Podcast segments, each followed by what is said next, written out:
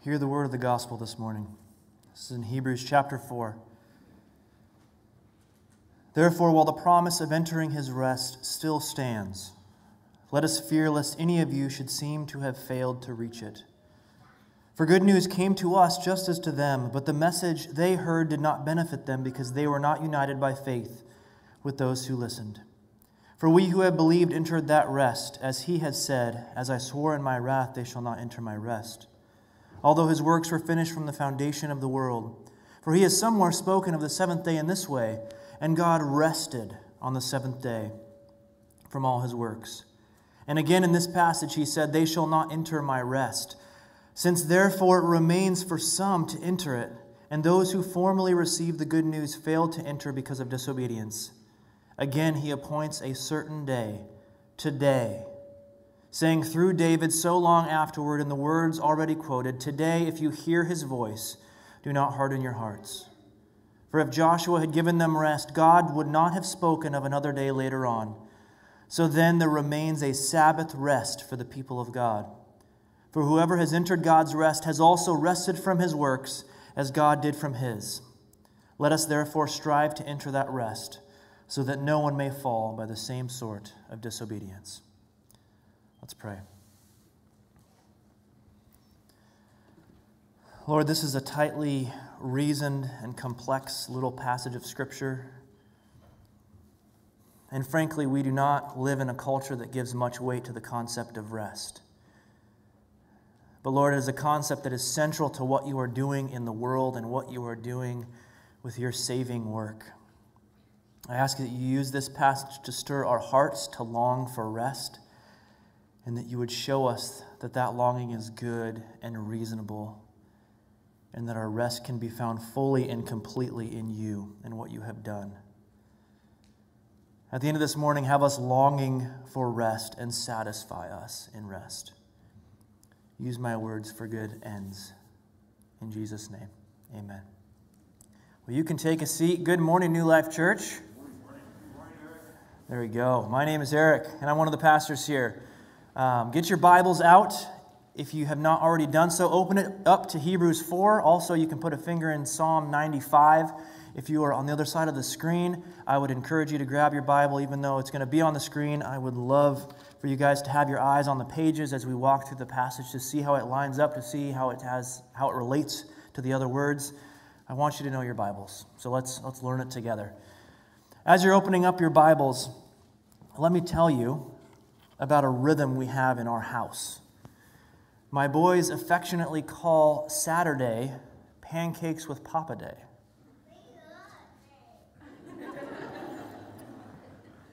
I don't know if that came through into the online, but my boys just noted that they definitely call it Pancakes with Papa Day.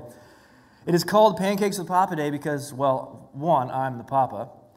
And two, every Saturday we wake up, I make coffee, Leslie makes wonderful pancakes. I don't make the pancakes, but somehow I get to be associated with it as, as Papa.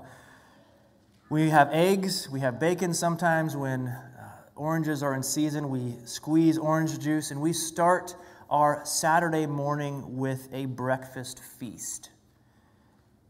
And the rest of our day is rest. That means playing outside, it could mean sitting and reading, it could mean uh, making a fire if it's cold outside and, and maybe cuddling on the couch. There is rarely any schedule to the day. We don't run errands. It also means a lot of saying no to requests to engage obligations or events or whatever. And every Saturday, every Pancakes with Papa Day, we hope to create a physical rhythm that points to the reality that God has done the work and we can rest in that. We rest physically to remind ourselves that we are at rest spiritually. There is a rhythm to remind ourselves that even if I do nothing today, God has taken care of it. God has provided. God has done the heavy lifting. And because of that, I can rest. This morning, we are continuing our 50 days in the gospel by looking at the reality that believing the gospel produces rest. The promise of entering, is, entering rest is reached by those who believe the gospel. And to do that, we're going to sit in Hebrews 4, chapter 4, for a little while. Hebrews is a sermon by an unknown author, and chapter 4 is when that author digs into the idea of rest. So before we get started, let's define the most obvious term that Hebrews will deal with. What is rest? It's better than a nap, right? It's better than a good night's sleep. It is, it is more than the exhale on day three of vacation when you finally stopped holding on to work and you actually start vacationing. You know, you know that feeling, right? You've experienced that. But all of these little examples point us in the right direction. There is completion of work in rest. There is stopping of labor, a halting of toil. But biblical rest is bigger because it is attached to the work of God. Rest is sharing God's presence and the peace that comes with His completion of work. Rest is sharing God's presence and the peace that comes with His completion of work. Just think about that definition. Doesn't that at least for me, doesn't it feel like the anticipation of a holiday? If I'm thinking about being able to share God's presence and the peace that comes with His completion of work, it's a bigger version of the excitement I used to feel in my chest as a school kid waiting for summer holiday. Don't you want to rest? The gospel proclaims there is a way to rest. There is good news that rest is a reality into which we are all invited. There is a promise of entering rest, and it stands before each of you today. The author of Hebrews explains, starting in verse 1 of chapter 4 Therefore, while the promise of entering his rest still stands, let us fear lest any of you should seem to have failed to reach it.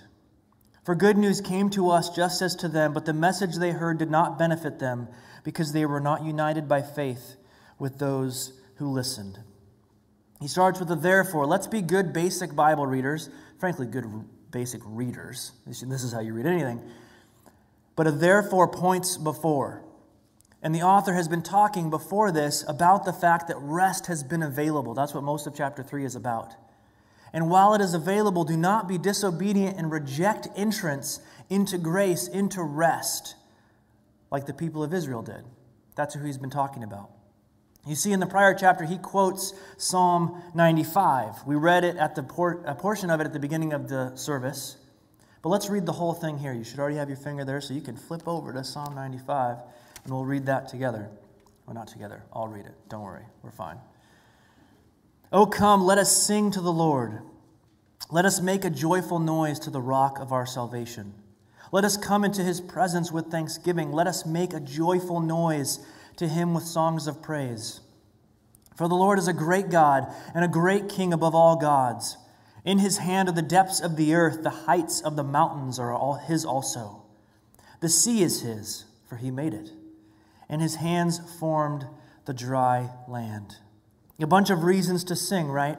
We are being pulled toward relationship with God in this psalm, invited to worship and be in relationship with the great King. He continues, Oh, come, let us worship and bow down. Let us kneel before the Lord, our Maker. For he is our God, and we are the people of his pasture and the sheep of his hand. Today, if you hear his voice, do not harden your hearts as at Meribah, as on the day at Massah in the wilderness, when your fathers put me to the test and put me to the proof though they had seen my work. For forty years I loathed that generation and said, They are a people who go astray in their hearts, and they have not known my ways. Therefore I swore in my wrath, They shall not enter my rest. Psalm 95, 1 through 11, draws from the story of Israel in the desert. They were in the wilderness, if you recall. They were in the wilderness because they had been rescued from their slavery in Egypt and God was taking them through the wilderness toward a promised land called Canaan, a place of rest and connection with God. But after being invited into connection, into a place of rest, they say, No, we don't want any part of that. In the wilderness, they harden their hearts. They put God to the test and they say, We will not go with you into the land of promise, into your rest. And God says, As you wish. You will not be part of my rest. The rest was open, ready to be embraced, but they said no. And now the preacher of Hebrews preaches the promise of rest with God is still open. Let us fear lest any of you should seem to have failed to reach it. This is big news. Let's take this seriously. Israel, the people of God, were offered rest long ago and they did not take it. But there is still an opportunity. The door is open to rest. Do not sit there flippantly or nonchalantly. Don't dilly dally around the door. Jump through the door. Do not miss this. And why the warning? The warning is let us fear lest any of you should seem to have failed to reach it, because good news has been heard before, and people have ignored it. People have heard good news before and never benefited from the hearing in one ear and out the other. But the message they heard did not benefit them because they were not united by faith with those who listened. If the good news that you can be in connection to the rest of God comes into your ears, listen. Jump into that invitation. Do you want to rest with God? That is the offer on the table. Do you hear this? Do you really hear it? Because people have heard it before and ignored, ignored the door. Do you want to rest with God? I hope the answer is yes. They've missed it in the past, so that rest is still open. The preacher continues in verse 3 For we who have believed enter that rest. As he has said, As I swore in my wrath, they shall not enter my rest, although his works were finished from the foundation of the world. Again, he quotes from Psalm 95 to point out that the rest was started long ago, but the invitation into rest is still open. When did God create the rest or establish it? Or when did God create it? When did he rest? God created it, God established rest at the beginning, if you recall the story.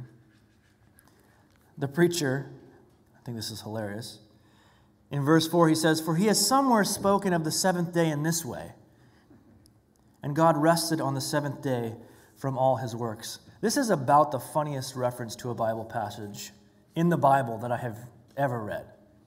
He's been quoting Psalm 95. If you, if you look all through Hebrews, he's quoting scripture all over the place, verbatim. Obscure passages about Melchizedek and things like that. You don't even know what I'm talking about. He does, and he's quoting it all over the place. But when he quotes the beginning of the book, he says he's spoken somewhere about something. Who, who remembers where this is quoted? This is Genesis 2. For some of you, it'll be the first page of the Bible. Potentially the first page of the Bible, the very beginning of this book. And what is God doing at the beginning of the book? He's working. He's creating and then he is preparing a place for man to dwell. He places man and woman in a garden. And after six days of work, he rests. He completes his work, and the rest is beautiful. There is God enjoying his wonderful, untarnished creation man and woman created in his image to reflect back to him in an untarnished way in a garden, in a walking relationship with God. There are no barriers between them.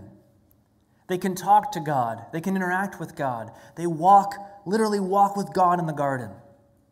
They enjoy all he created and he enjoys them. All is as it should be. Enjoyment and satisfaction in the Creator and the things He has created. There is peace on earth on that day. there is rest. Sharing God's presence and the peace that comes with His completion of work. Rest is happening in the garden. God creates, God establishes, opens up the rest, and for a moment, Adam and Eve, the first man and woman, are with Him in rest. It's beautiful, it's restful, it is peaceful. It is a wonderful exhale of everything is right in the world. And I get to depend on the work of God and just enjoy it. What a day. And then it is broken. Adam and Eve are tempted with the opportunity to not trust God, and they take it. And they exit his rest. And we we broke it. We've been breaking it. And ever since people have been in a period of unrest, and a theme of Scripture is that rest is being reestablished in the world. People have been looking for rest. We long for rest. We long for rest to be restored, and we've been reaching for it in all the history of mankind. And this passage talks through multiple people Israel, David, Joshua, searching for rest, longing for rest. God makes a people, the people of Israel, walks them through the wilderness and invites them into rest, and they reject it. In verse 5, it says, And again in this passage, he said, They shall not enter my rest. Since therefore it remains for some to enter it, and those who formerly received the good news failed to enter because of disobedience, they've been searching. They say, forget it, so the rest remains open. They heard the good news about rest and they reject as though to say they want no part with the giver of rest. They are disobedient to the face of God, to the invitation to rest. Israel didn't grab it. Israel longed but didn't take it. Or David, what about David? You know David, the writer of many Psalms, the writer of Psalm 95. David longs for rest, and he is the king. He is the best king that Israel had had. He could not bring rest, but longs for it and writes the psalm that keeps getting quoted. In verse 7, it says, Again, he appoints a certain day, today, saying through David so long afterward in the words already quoted, Today, if you hear his voice, do not harden your hearts. Through David, we're being reminded don't harden your hearts, but worship and obey. Enter into the rest of the one who completed the work. Be connected with God. The invitation is there. The chance to enter the promise is here, even in David's day, even in our day. Today, Israel longed and but rejected. Today, God is calling people to accept. And maybe you know the story. They're in the wilderness with Moses. Maybe you know the story and you think, what about Joshua? He did something, didn't he? Verse 8 says, For if Joshua had given them rest, God would not have spoken of another day later on. Moses led them from Egypt, led them in the wilderness. Moses was there when they disobeyed and rejected God. But then Joshua, Joshua takes them into Canaan, the promised land, the land of rest, right? Which happened first? Israel into the promised land or the writing of the Psalms? Israel into the promised land. That happens first, right?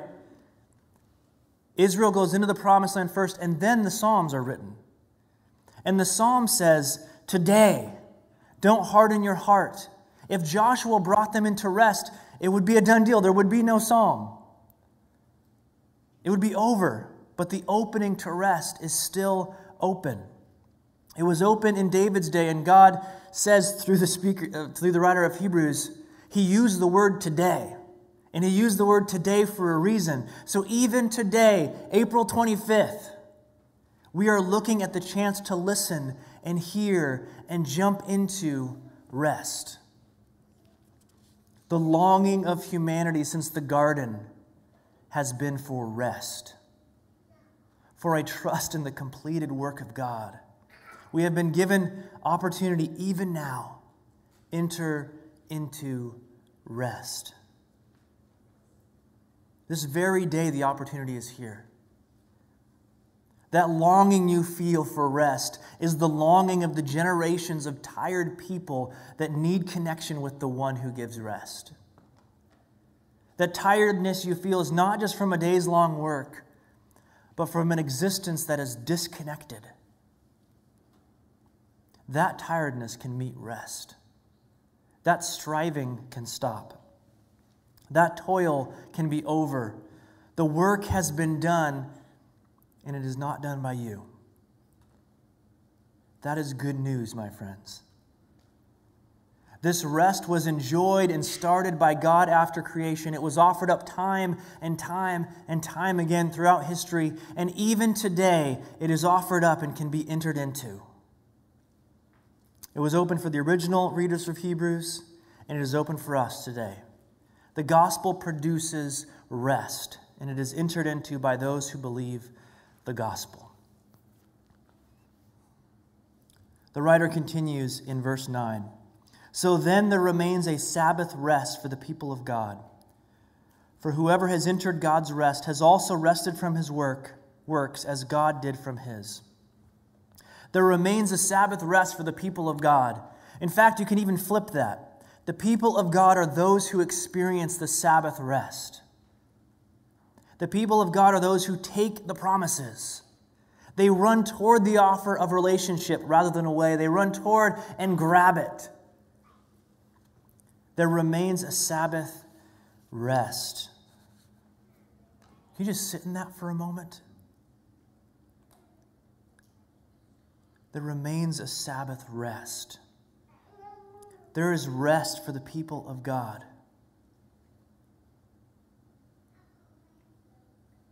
Can you feel that sense of relief?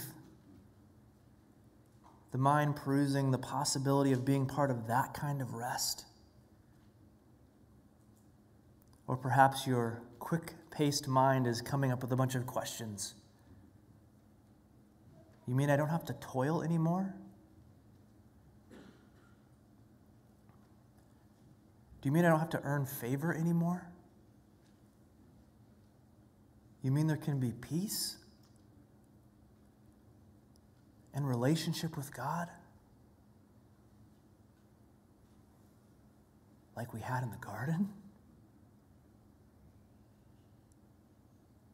You mean the frenzied nature of this world is not the heartbeat of existence? Something's broken? There is room for breath. There is wholesome completion of work. I can enjoy the rest of God Himself. Friends, we can enjoy the rest of God. The gospel produces rest, my friends. And if you enter God's rest, you can rest from your works. All that is necessary to bring you into relationship with God and His peace, it has already been done. By your works, you cannot bring more rest. You cannot bring more peace. You cannot bring more connection with God. You can join into what God did at the beginning and all the work has been done. Perhaps you're thinking, well, yeah, you, you told me about creation, you told me about the beginning. There's the creation part of work, and relationship was made then. I get that that work is done, but we broke it. What about the work that needs to be done to remedy and to reconcile and to reestablish rest? Friends, that's the gospel. That is the good news. Jesus came to open the door again to rest. Jesus came to do all the work necessary for you to enter that rest. And we enter by believing the gospel. The author of Hebrews says this before chapter 4. In chapter 3, he says, But Christ is faithful over God's house as a son, and we are his house if indeed we hold fast our confidence and our boasting in our hope. Christ has done the work to make a house of people. I like the idea of belonging to the house of Christ.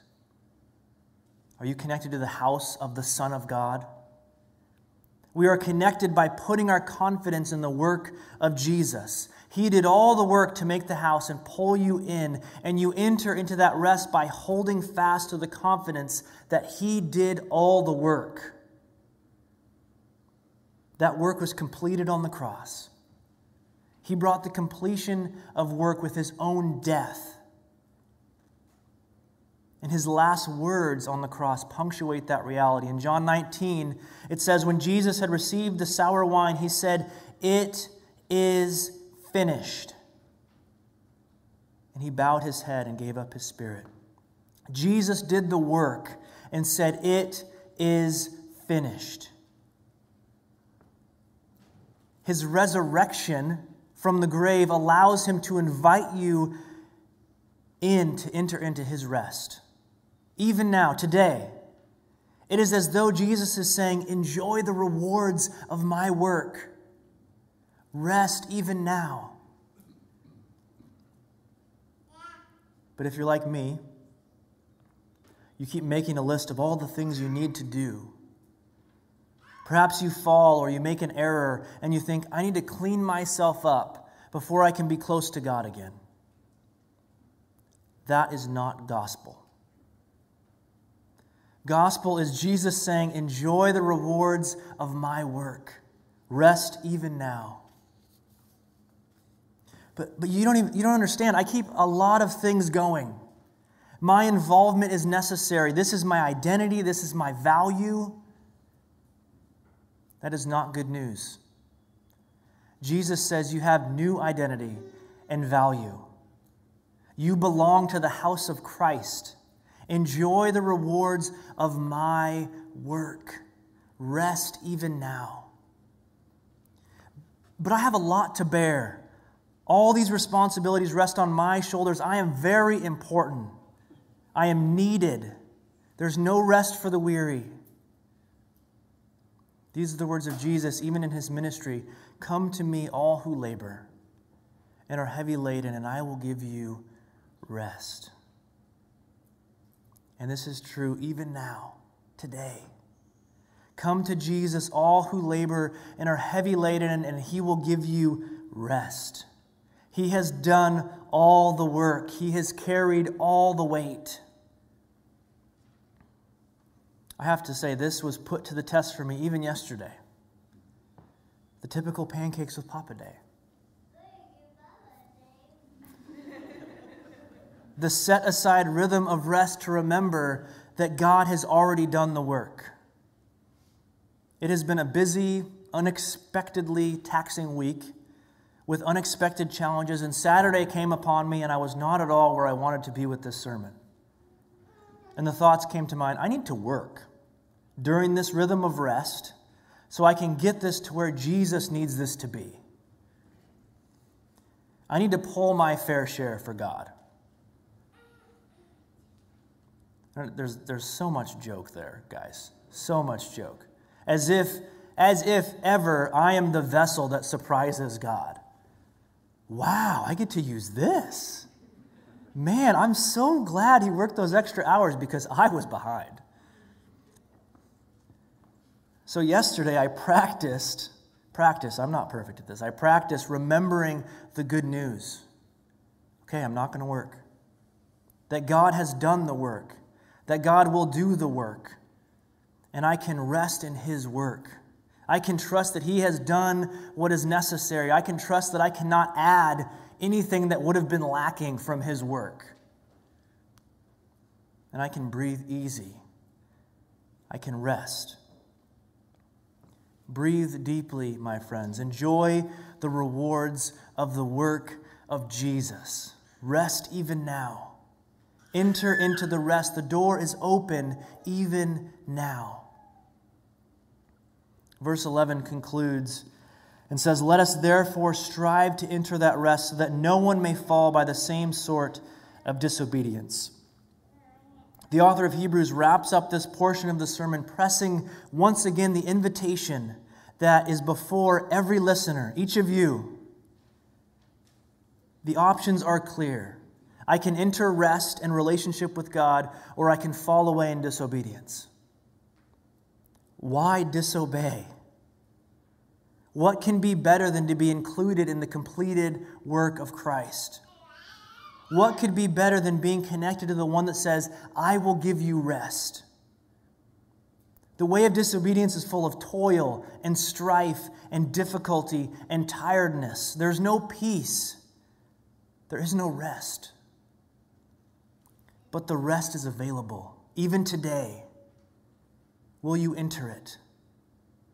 The gospel produces rest. Believe the gospel. And just a word on activity. I'm sure some of you are thinking, Eric, there, there is no rest. I still have to go to work tomorrow. I still need to parent my kids.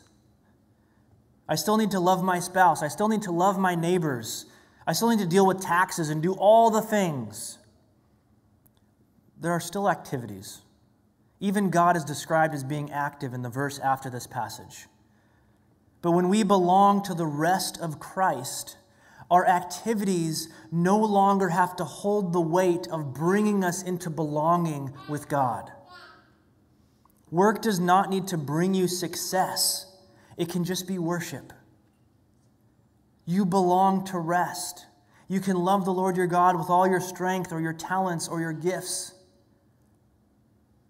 It can be worship. Parenting does not need to be your identity. You belong to rest. Loving your neighbors well is not an aim for approval. You belong to rest, and you can love well. Service becomes worship and service of the king, not an attempt to make yourself look acceptable. All the work has already been done if you believe the gospel. If you hold your confidence in the work of Jesus, you can rest. Your connection with God is secure. Relationship is established. And all the work He has done, you get to enjoy. Believing the gospel today brings a reality of rest because of the work of Jesus. But it is even better than that. Just as God started his work of establishing creation on a Sunday morning and ended in rest on a Saturday when he created man and woman and put them in a garden, he started his redeeming work on a Sunday morning with the resurrection of Jesus from the grave, and he will end in the new creation with the new heavens and the new earth enjoyed by all redeemed men and women, all humanity, on a Saturday of ultimate rest for the totality of time. We are waiting for the ultimate rest. The final Saturday, the true Sabbath, the author of Hebrews speaks of an unshakable kingdom a city of the living God, the heavenly Jerusalem, something better than the toil filled places we know. John speaks of the same reality in Revelation. He says, Then I saw a new heaven and a new earth, for the first heaven and the first earth had passed away, and the sea was no more, and I saw the holy city New Jerusalem coming down out of heaven from God, prepared as a bride adorned for her husband. And I heard a loud voice from the throne saying, Behold, the dwelling place of God is with man. He will dwell with them, and they will be his people, and God himself will be with them as their God. He's bringing us back together, just like the garden. He will wipe away every tear from their eyes. And death shall be no more, neither shall there be mourning, nor crying, nor pain any more, for the former things, the restless things, have passed away. And there will be rest. Sharing God's presence and the peace that comes with his completion of work. Don't you want that? The door is open even now. God is the God who has created and then redeemed. He has done all the work necessary to create you and to make you connected with Himself. He has done the work necessary for you to rest. In light of that truth, you can rest in the rest of Jesus and long for the coming ultimate rest. And that changes the way you live. Every emotion is impacted if I can rest. My worry subsides when I can rest. My anxiety is abated when I remember rest. My performance is not the definer of my identity. My success does not determine my value. God has done the work. Christ has given me his work and given me his rest. Christ has given you his work and given you his rest. And this allows us to breathe easy with the smile of grace, the smile of rest. Be eager to be in this rest. Stop toiling. Your work won't cut it. Turn into His rest. The gospel proclaims it clearly and produces it fully. He already said it is finished. The work is completed. The rest is available. Enter into His rest. Believe the gospel. Let's pray. Lord, help us sit in your rest. We are so anxious to jump to the next thing. We are all so busy. We don't live in the reality of the rest you have allowed us to enter in. Fill our hearts with the satisfaction of your rest. Bring us the relief of rest in you and the hope of rest for all eternity. What a good day it will be. May even our actions be informed by the rest. We work differently when our identity, relationship, value, satisfaction, and acceptance is not tied to our work. Work is simply and gloriously worship when we understand the rest we belong to. Give us the peace of rest. If anyone is sitting here not connected to your rest, make the prospect of it unavoidable. Show them the glorious reality of rest and put confidence in the work of Christ in their hearts.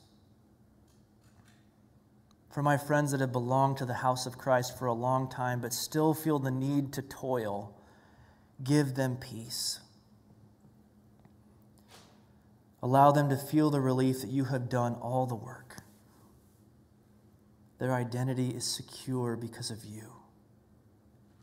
Their acceptance is secure because of you.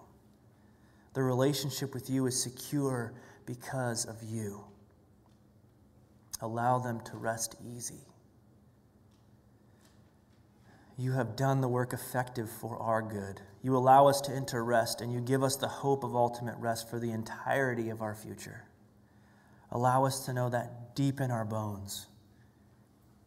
And may it enrich the tones of our melodies even now. Amen.